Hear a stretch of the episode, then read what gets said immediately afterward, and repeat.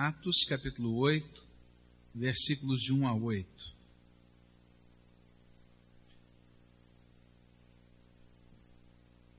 Está escrito assim na palavra do Senhor. Naquele dia levantou-se grande perseguição contra a igreja que estava em Jerusalém, e todos, exceto os apóstolos, foram dispersos pelas regiões da Judéia e da Samaria. E uns homens piedosos sepultaram a Estevão e fizeram grande pranto sobre ele. Saulo, porém, assolava a igreja, entrando pelas casas e arrastando homens e mulheres, e os entregava à prisão. No entanto, os que foram dispersos iam por toda parte anunciando a palavra. E descendo Filipe à cidade de Samaria, pregava-lhes a Cristo. As multidões escutavam unânimes as coisas que Filipe dizia, e ouvindo-o e vendo os sinais que operava, pois saíam de, muitas, de muitos possessos os espíritos imundos, clamando em alta voz, e muitos paralíticos e coxos foram curados, pelo que houve grande alegria naquela cidade. Vamos orar ao Senhor. Pai querido, nós estamos reunidos na tua igreja, Senhor, debaixo da autoridade e da bênção do nome do nosso Senhor Jesus. E é por causa do Senhor Jesus que nós nos aproximamos com ousadia diante do Senhor para pedir a intervenção do teu Espírito Santo. Ó, oh, vem, Senhor, com o teu poder, com a tua graça sobre as nossas vidas. Ajuda-nos a enxergar a beleza da tua graça, a grandeza do teu amor, as coisas extraordinárias do Senhor no meio das, dos dias difíceis que talvez alguns estejam vivendo ou passando aqui. Dá-nos, Senhor, a percepção do Senhor e da sua grandeza. Nós oramos e clamamos no nome de Jesus. Amém, Senhor. Eu queria lembrar vocês o que está acontecendo aqui. Nós saímos do capítulo 7. No capítulo 7, Estevão havia sido morto, apedrejado. E o capítulo 8 começa antes do funeral de Estevão. Como um efeito em cadeia, depois que a multidão enfurecida havia apedrejado e morto Estevão, esse povo começou a sair pelas ruas de Jerusalém, essa é ideia que a gente tem, e começou a entrar e invadir casas e dizer: aqui tem um cristão. E arrastava essas pessoas para o meio da rua e levavam para a cadeia. Ele dizia: Não, ali tem um vizinho meu que também é cristão. E fazia esse, essa, essa verdadeira caça, caça às bruxas num, num furor incrível que estava no coração daquela gente. A coisa foi tão séria, tão séria, que as pessoas não tinham coragem de ir retirar o corpo de Estevão, que estava coberto de pedras no meio da rua. A coisa foi tão séria, tão séria, que a palavra de Deus nos diz que todo mundo começou a sair correndo, que era cristão, começou a sair correndo da cidade de Jerusalém não teve uma reunião de assembleia para decidir se fica ou vai, nada, cada um ó, saiu correndo, e aquelas únicas pessoas que ficaram como cristãos, mantendo dentro da cidade de Jerusalém o testemunho do Evangelho, segundo o texto aqui, foram os apóstolos. Esse era o clima. Isso é uma tragédia incrível. E aí a gente fica pensando e lembrando o que está acontecendo no livro de Atos dos Apóstolos, e vai vendo que progressivamente as coisas estavam ficando piores. Eu quero que você lembre que no capítulo 4, Pedro e João foram primeiramente ameaçados. Parem de pregar o Evangelho. No capítulo 5, verso 40, todos os apóstolos foram presos e açoitados. Parem de pregar o Evangelho. No capítulo 6, Estevão foi arrancado da sinagoga e levado a julgamento. No capítulo 7, ele foi apedrejado. E no capítulo 8, toda a igreja agora estava debaixo de uma terrível perseguição. Que era o projeto do inimigo? Era silenciar, calar e acabar com o testemunho da igreja.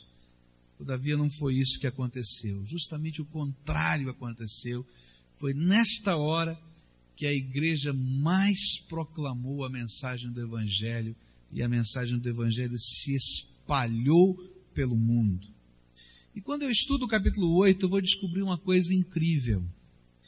Eu vou começar a compreender, à medida que a gente vai lendo e estudando o capítulo 8, os processos divinos para a expansão do seu reino.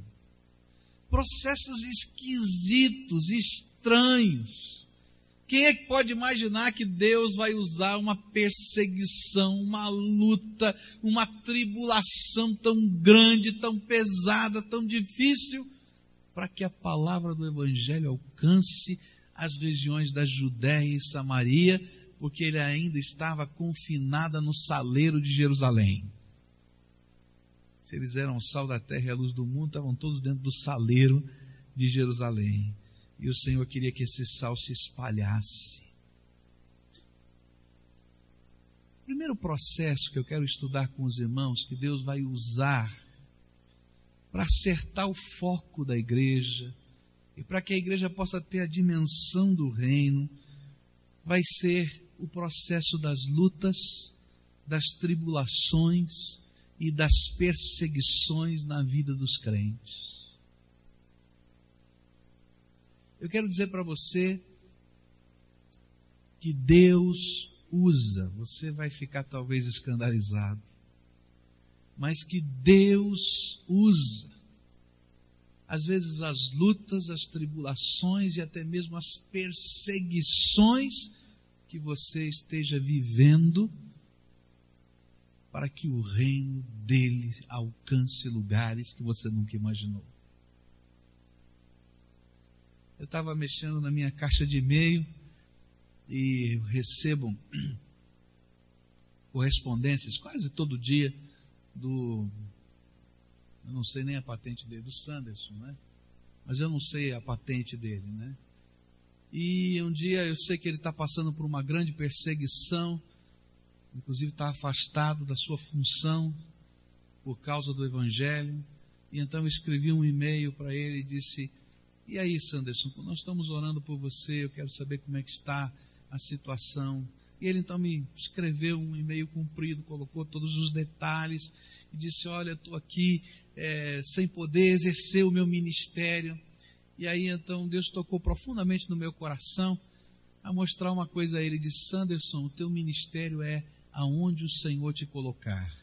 Se o Senhor te colocou em casa, esse agora é o teu ministério porque o nosso trabalho, o nosso dever é servir ao Senhor em qualquer lugar, a todo tempo e de qualquer forma.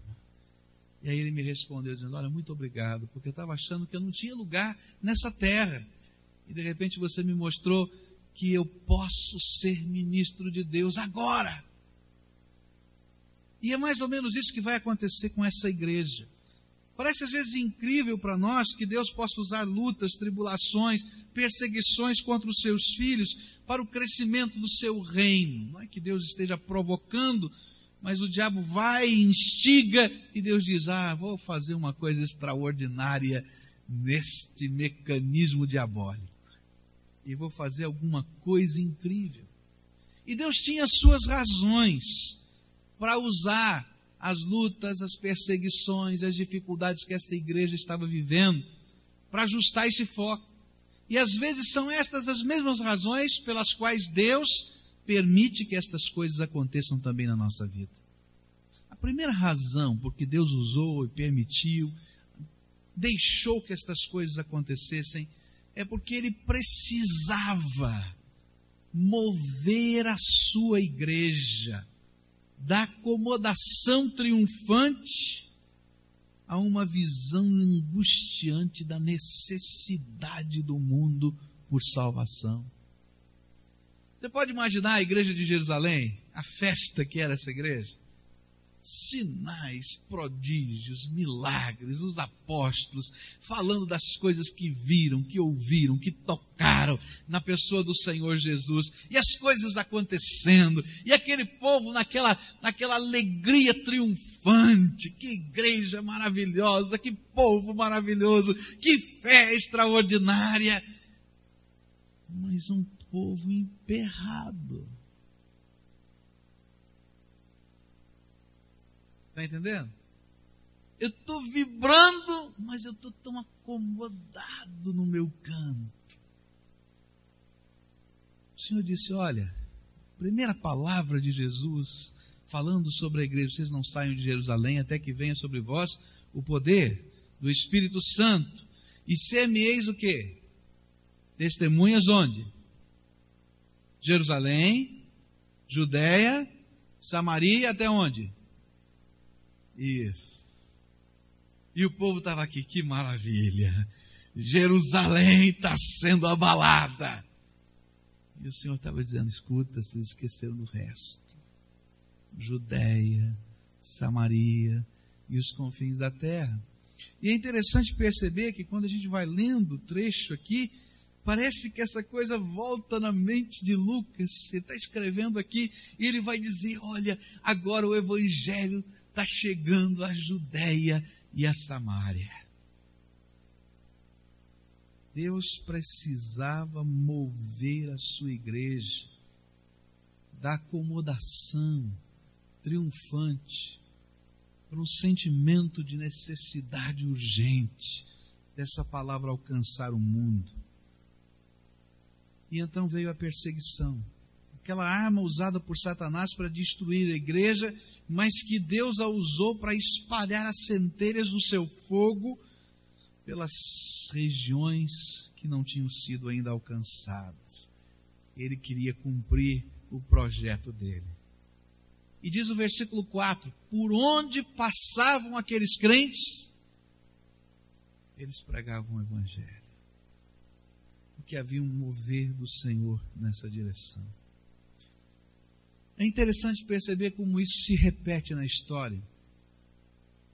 Em 1949, na China, os comunistas assumiram o poder e só de uma das missões que trabalhavam na China, a missão para o interior da China, da, da, da China eles expulsaram 637 missionários.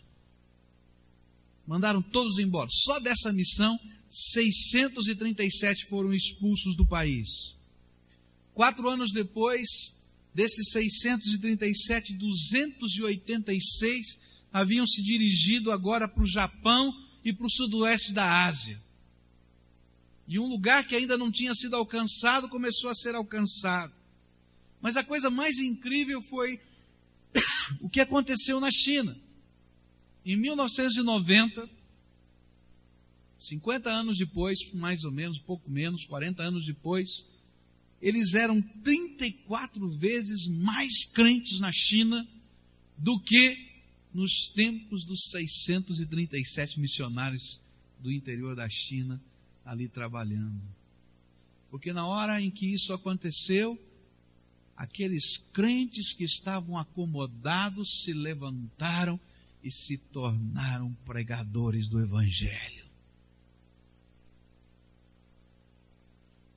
Às vezes Deus tem que chacoalhar a nossa vida para a gente sair da acomodação. E a minha pergunta é uma pergunta difícil de responder porque eu fiz para mim mesmo essa pergunta. Eu vou fazer para você, mas eu tenho que dizer para você que eu fiz essa pergunta para mim. Que será que Deus tem que permitir vir sobre a sua vida? para você acordar do teu sono.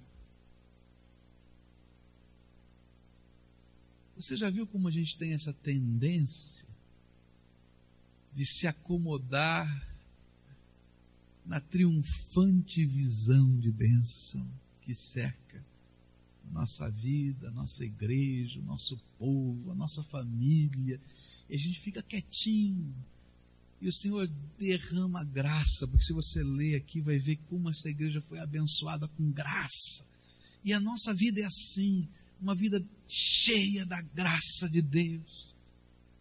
E às vezes nós não somos movidos pelo sentimento de Deus de olhar o outro e ver, Senhor, abençoa, Senhor, salva, de olhar um pouquinho mais além e dizer, Senhor, abençoa, Senhor, salva, Senhor, usa a minha vida. Como a gente guarda na memória, alguns que são mais antigos, tempos em que o fogo, em que o ardor do Senhor nos impelia a levantar cedo, a andar às vezes quilômetros a pé, a amassar barro, para dizer aqui nós estamos plantando o Evangelho do Senhor Jesus. E hoje a gente fica às vezes sentado confortavelmente, desfrutando das bênçãos, sem entender que o Senhor quer nos mover no poder da Sua graça. O que é que Deus tem que fazer?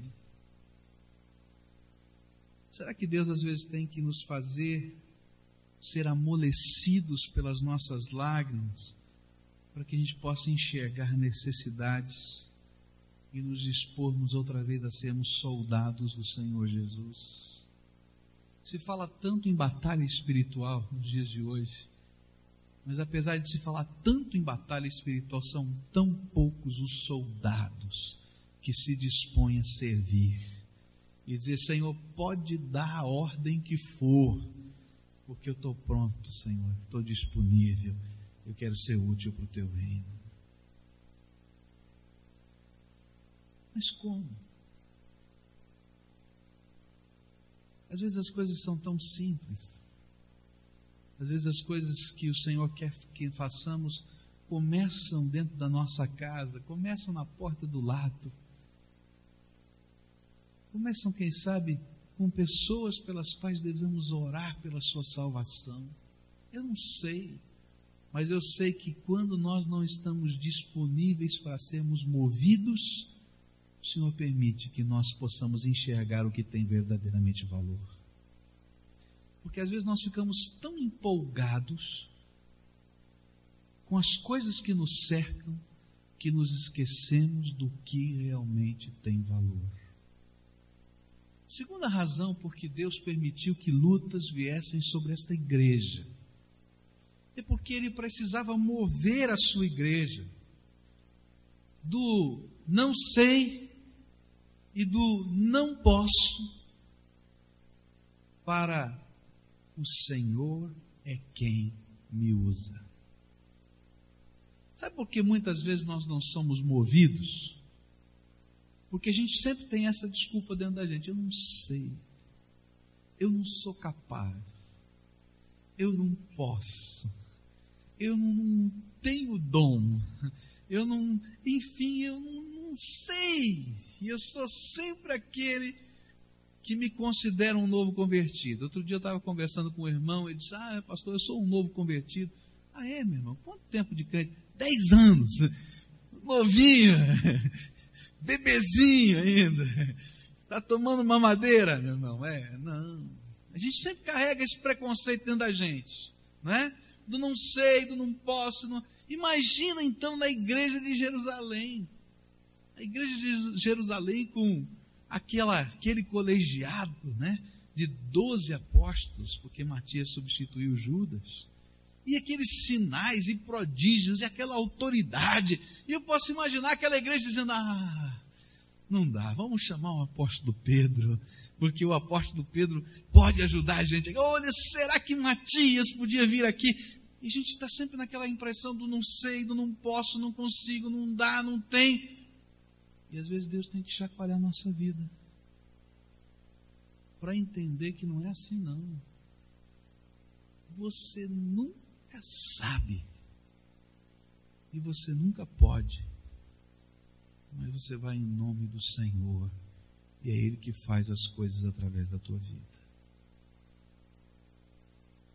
Eu já disse isso para vocês. toda vez que eu vou pregar. Talvez aqui na igreja onde vocês são meus meus amigos chegados, eu os conheço, seja o lugar mais gostoso e mais fácil de pregar. Mas toda vez que eu vou pregar, toda vez que eu saio daqui, me dá um negócio, um nó no estômago. Parece que o meu joelho está batendo. Toda vez. Me dá uma, um sentimento de incapacidade. Eu não sei como é que vai ser. E aí a gente tem que ir em nome do Senhor. Toda vez que eu vou fazer uma visita, toda vez que eu tenho que falar com alguém, eu digo, Senhor, mas olha só, como é que a gente vai falar com essa pessoa? Me dá um nó aqui, estou falando sério. E a gente tem que ir em nome do Senhor. E sabe o que acontece? Quando a gente vai em nome do Senhor, a gente vai ver coisas extraordinárias acontecendo. Sabe por quê? Porque ele não depende do que você sabe ou do que você pode. O que ele quer fazer é derramar a graça dele e o poder dele na tua vida. Não adianta ficar orando por poder, não adianta querer experimentar mais da sua graça se você não estiver disponível para Deus te usar em poder. Uma coisa eu já descobri: Deus não faz reservatórios do seu poder e do seu espírito na vida da gente. Ele dá o que é necessário do seu poder e da sua graça para cada dia e para cada instante. Você pode ler o livro de Atos e vai ver que quando as coisas extraordinárias vão acontecendo, diz assim: e foram cheios do Espírito naquela hora. E naquela hora Deus manifestou o seu poder. É assim que Deus trabalha. Com gente que crê no amor dele, que confia na sua graça e que tem a coragem a ousadia de dar passos de fé na direção daquilo que Deus mostra. Foi assim que aconteceu com Filipe.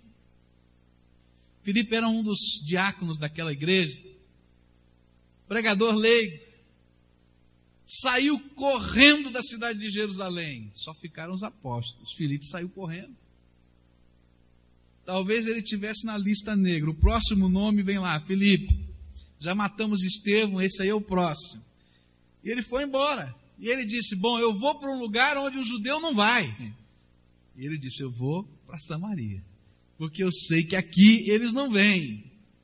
E ele chegou lá e disse: Bom, e agora? Esse culto estranho, esse povo estranho. E se você vai ler o texto, vai ver o povo ligado com magia negra, o povo ligado com aquilo que seria a umbanda dos tempos antigos, né? E lá Simão o mago e aquela coisa toda. E ele começa a pregar o evangelho, começa a falar de Jesus. A mensagem dele era Jesus. Ele começa a falar do reino de Deus. E coisas incríveis começam a acontecer aquele povo que lidava com os demônios começa a se converter e os demônios começam a sair da vida dessas pessoas. E as pessoas começam a olhar como é que pode um negócio desse. Gente endemoniada ficando liberta. E a gente vai vendo lá coisas extraordinárias acontecendo, gente doente sendo curada. E eu fico pensando, gente, eu fico pensando o que é que Felipe pensava nessas horas.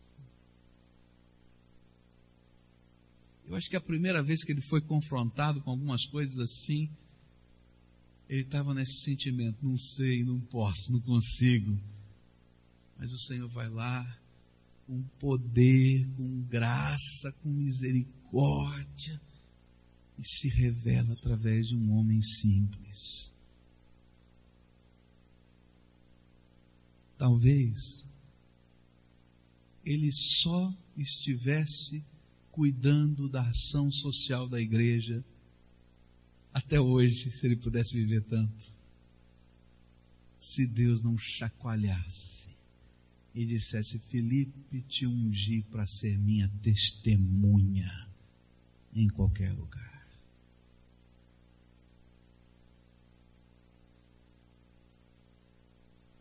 Eu quero crer que algumas coisas que aconteceram ali ele ficou surpreso a multidão dizia aleluia, dizia aleluia também, porque ele não podia imaginar.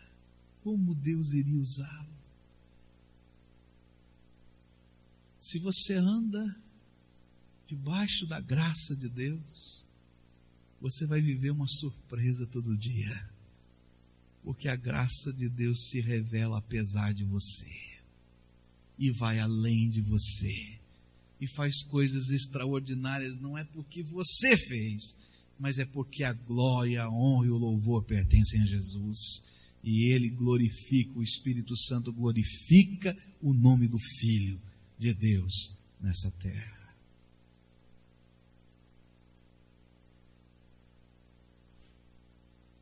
Os milagres não são as marcas da nossa santidade ou da nossa força. Eles sempre serão e somente serão as marcas da graça. Sabe por que, que Deus faz milagres hoje? Porque Deus é apaixonado em derramar graça no meio do seu povo.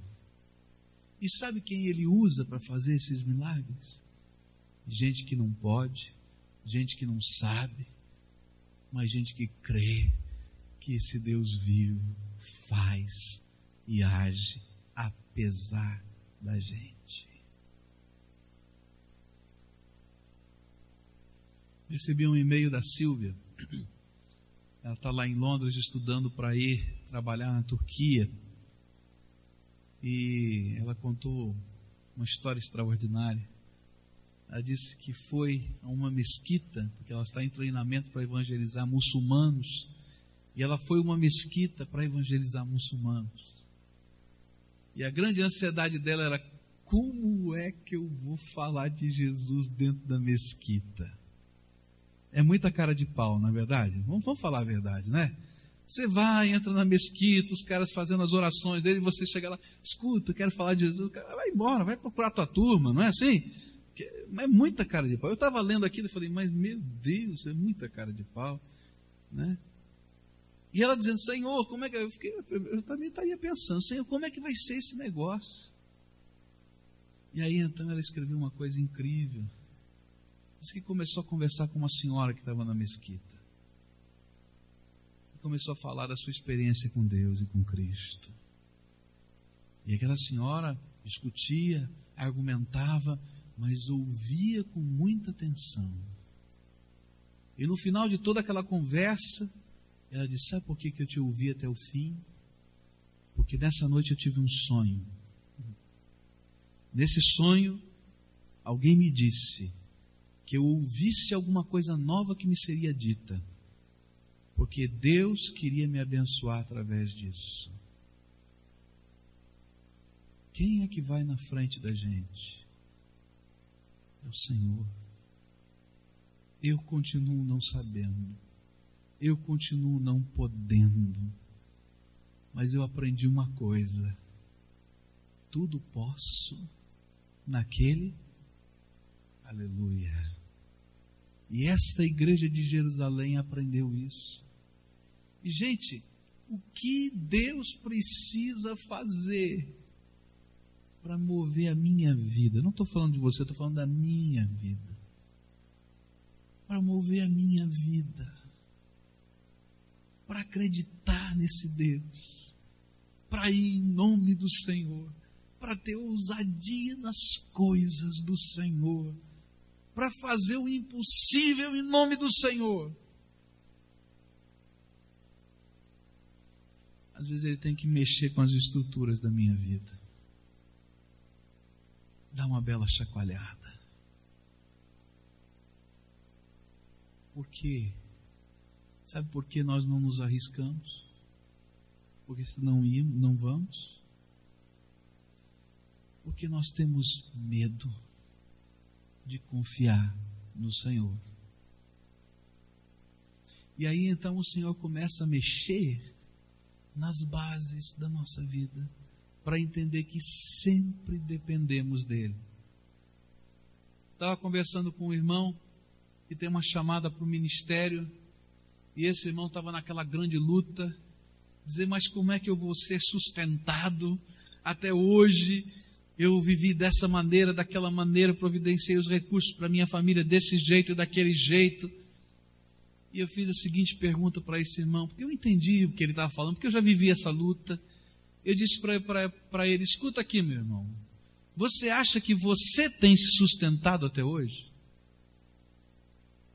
O que, que você é? Ah, eu sou um profissional liberal. E se Deus não abençoar a tua profissão liberal, vai morrer de fome. Se você está trabalhando no seu comércio, no seu, no seu lugar aqui ou acolá, é porque Deus está mantendo a tua vida. Ele pode manter desse jeito ou daquele jeito, é problema dele. Mas se ele retirar a tua mão de bênção, você está perdido. Sabe por quê? Às vezes nós nos sentimos seguros, estou segurando, estou apalpando, mas a certeza e a segurança da minha vida é o Senhor, e se não for o Senhor, eu estou perdido. Terceira e última coisa que eu queria deixar com os irmãos essa manhã. Sabe por que, que Deus permitiu aquela perseguição, aquela batalha? E para mim essa é a coisa mais incrível porque ele tinha que mover a sua igreja dos velhos paradigmas para uma nova visão do mundo e das pessoas.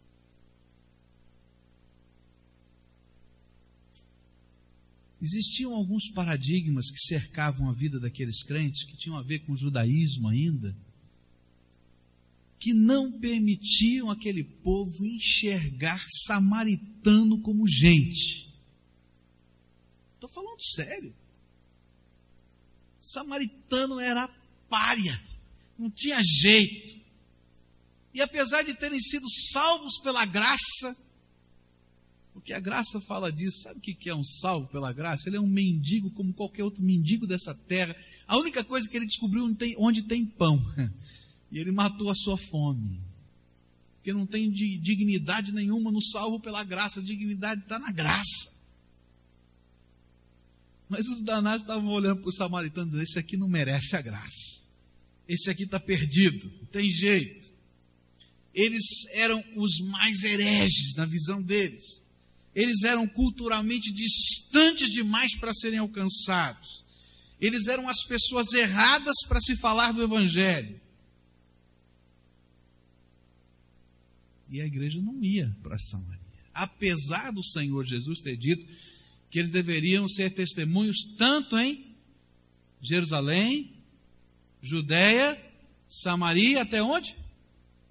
Ah, mas samaritano não. Tem algum engano aqui na versão. Não está nos melhores manuscritos. Alguma coisa está errada. Eu me lembro que uma vez estávamos na Índia falando com um diretor do Colégio Batista, de um dos colégios batistas que visitamos, e eu fiz então uma indagação. Ele disse: Olha, eu não vi nas igrejas daqui da Índia ninguém da chamada Lau Caste, que é, eles lá têm um nível, nível de castas religioso, né? mas que também é um nível social. Lau Caste é o paupérrimo, mas é o que faz os piores serviços imundos da sociedade, assim por diante. Eu disse: Olha, eu não vi ninguém. Ele disse assim: Não é uma boa estratégia para a pregação do Evangelho. A hora que eles entrarem, os outros sairão. Eu falei: Uai, mas então tem alguma coisa errada na visão de Evangelho.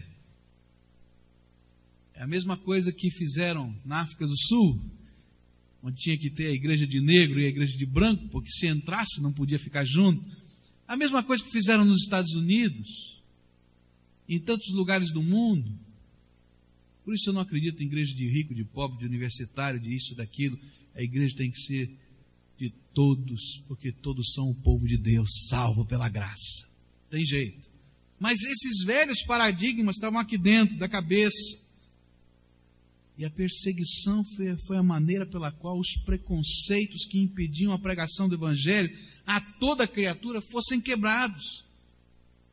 E é incrível isso, mas às vezes somente a dor e o sentimento de que temos inimigos comuns nos fazem enxergar o outro como um semelhante que também carece da graça e do amor de Deus. E foi isso que aconteceu com eles. Porque em todos os outros lugares da terra eles estavam sendo perseguidos. Mas os samaritanos já eram perseguidos por natureza, e eles entraram no meio deles e ali foram acolhidos. E como não, não falar de Jesus, a melhor coisa para essa gente que me acolheu nessa hora da desgraça? Algumas vezes a igreja tem ficado emperrada por causa de paradigmas que precisam ser quebrados. E o Senhor permite que lutas e tribulações venham para que percebamos que eles não têm sentido algum diante dos valores maiores que Deus nos apresenta. Que paradigmas o Senhor tem que quebrar na sua vida?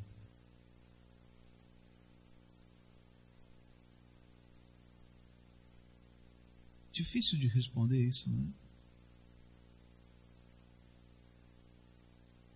O que a respeito do mundo e das pessoas precisa ser mudado no seu coração?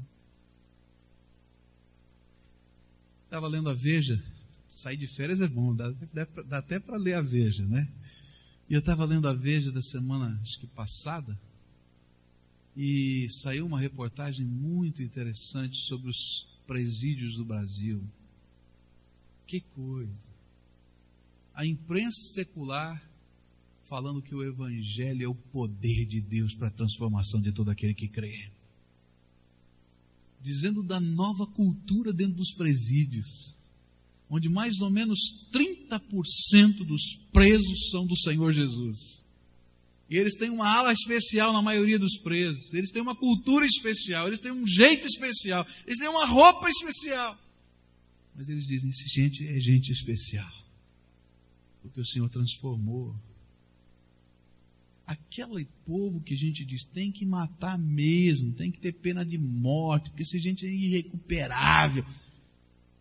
O Senhor está dizendo: não a minha graça é poderosa para fazer muito mais abundantemente além daquilo que pedimos ou pensamos. Eu não vou falar agora, talvez à noite eu fale que vai aparecer aqui o personagem de Saulo nessa história. Esse é um daqueles que a gente disse, aqui não se converte nunca, esse danado tem que morrer, manda um câncer, Senhor, desse daqui. O Senhor diz, não, eu vou mandar é graça. Esses são os paradigmas que têm que ser mudados. Às vezes o Senhor tem que mandar e permitir que venha uma grande luta e uma grande tribulação para que o mundo seja transformado. Se os negros votam nos Estados Unidos, e se houve uma grande mudança social nos Estados Unidos depois da década de 60, foi porque quatro meninas que estavam na escola bíblica dominical na Igreja Batista da 16ª Avenida, na cidade de Birmingham, morreram durante a aula da Escola Bíblica Dominical, porque um louco da Ku Klux Klan lançou uma bomba no meio daquela classe e as quatro meninas morreram. E de repente, não somente aquela igreja, mas as igrejas todas dos Estados Unidos, negras, algumas de brancos, e depois a opinião pública começou a dizer: isso tem que acabar. Isso tem que acabar. E um velho paradigma caiu. Às vezes o Senhor permite que sejam chacoalhadas as estruturas da nossa vida para cair o preconceito racial vou falar baixinho, para cair o preconceito denominacional. Você é mais crente, eu sou menos crente, você é menos ou mais. Interessa. Para cair o preconceito de formas. A gente está tão preocupado se, se tem que colocar na direita ou na esquerda, se faz assim, se faz assado, se tem dez passos Gente, Deus não está preocupado com essas coisas. E às vezes o Senhor tem que chacoalhar para a gente enxergar a grandeza das coisas maiores.